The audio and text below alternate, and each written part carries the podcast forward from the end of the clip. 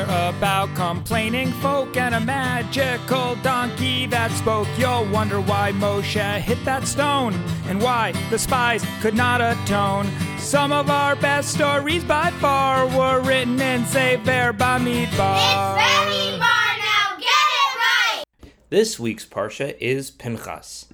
Now, before I tell you what happens in this week's Parsha, I need to take you back to the end of last week's Parsha. You remember King Balak and his hired sorcerer Balaam, right? Well, they had failed in cursing Bnei Israel, but Balak was not quite yet ready to give up. So he says to Balaam, We need to do something.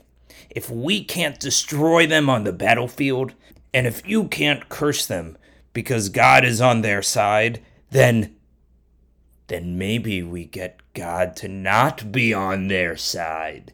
Yes! Well, how would we possibly do that, King Balak? Well, if I know gods, they get very jealous. So, what would happen if we made their God jealous? By having them worship other gods. A wonderful plan. And so that is what King Balak and Balaam do. They find very beautiful, charismatic, sociable people to come to Bnei Israel and try to convince them to worship idols. And so the people come and they say, Hello, Bnei Israel. Hello. Hi. nice to meet you. I am a worshiper of idols, and I was wondering if you would want to worship idols with us. It's really so fun, and your God won't mind, I promise. Now, some people knew better, but others were really interested. And They said, Really? You, you, you don't think our God would mind? Oh, no, it's really so fun to worship idols. Come and join us. We'll have the best time. And so more and more of Bnei Israel started to follow these people and began to worship idols. And God was obviously mad, and God gave them a terrible plague that began to spread throughout all of the camp of Israel. And even though God was sending this curse, there was still a big group of soldiers who had joined together with these people who were paid by Balak to convince them to worship idols. And they had all gotten together in this big party. And when Moshe and Eleazar, the Kohen Gadol, had heard about this, they said, We have got to make an example of these people. And so they gathered the whole community together and they put all of those members of Bnei Israel who had been worshiping idols with the followers of Balak and Balaam, the ringleaders, they put them on trial.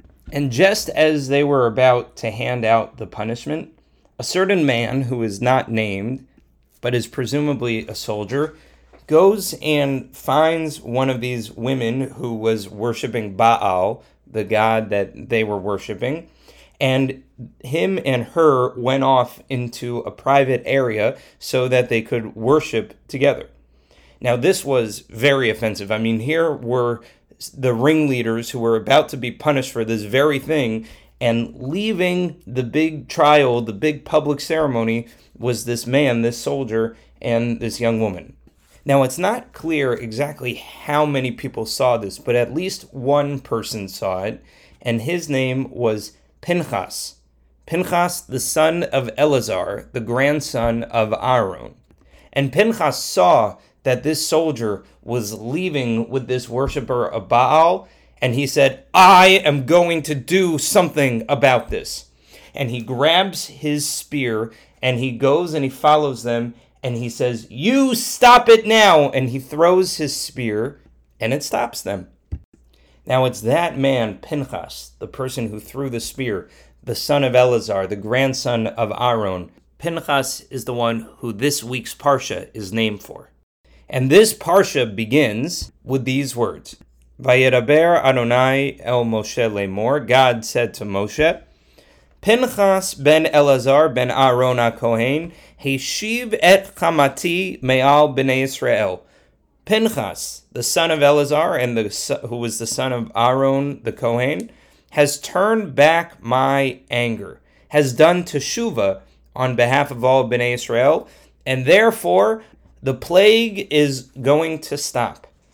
And not only that, because Pinchas stood up on my behalf, God says, I am going to create a Brit Shalom, a covenant of peace.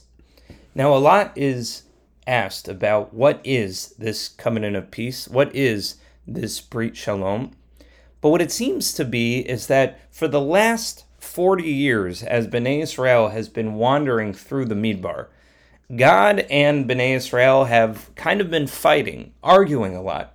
Bnei Israel would complain to Moshe. Moshe would go to God. God would get angry. God would say, Let's just kill them all.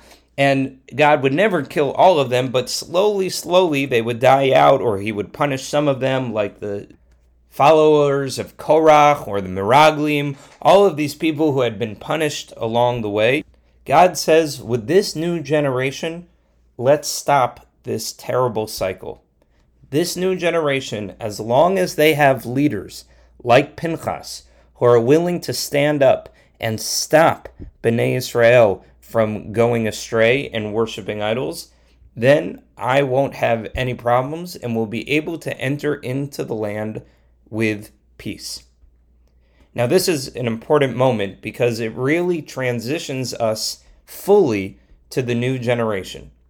As I've said, many, many of the first generation that left Bnei Israel as adults have died out, and now the younger generation is growing up, and we've seen that with Eleazar as the new high priest, and we can see that Pinchas is even taking on a role of responsibility, a more future generation.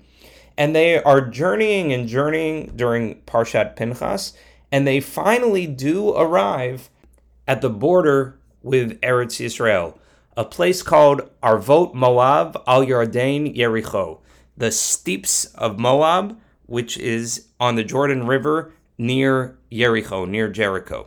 Now, one of the last things that they have to do before they enter into the land of Israel is they have to divvy up the land because it's a very, very expansive land, and they have to say, okay, this part of the area is going to belong to this tribe, and this area is going to belong to this tribe, and within that tribe, every family is going to have a certain amount of land, and that is going to be their land for forever, and that's the conversation we had a long time ago about who's going to get what land and selling the land back during the Yovel year.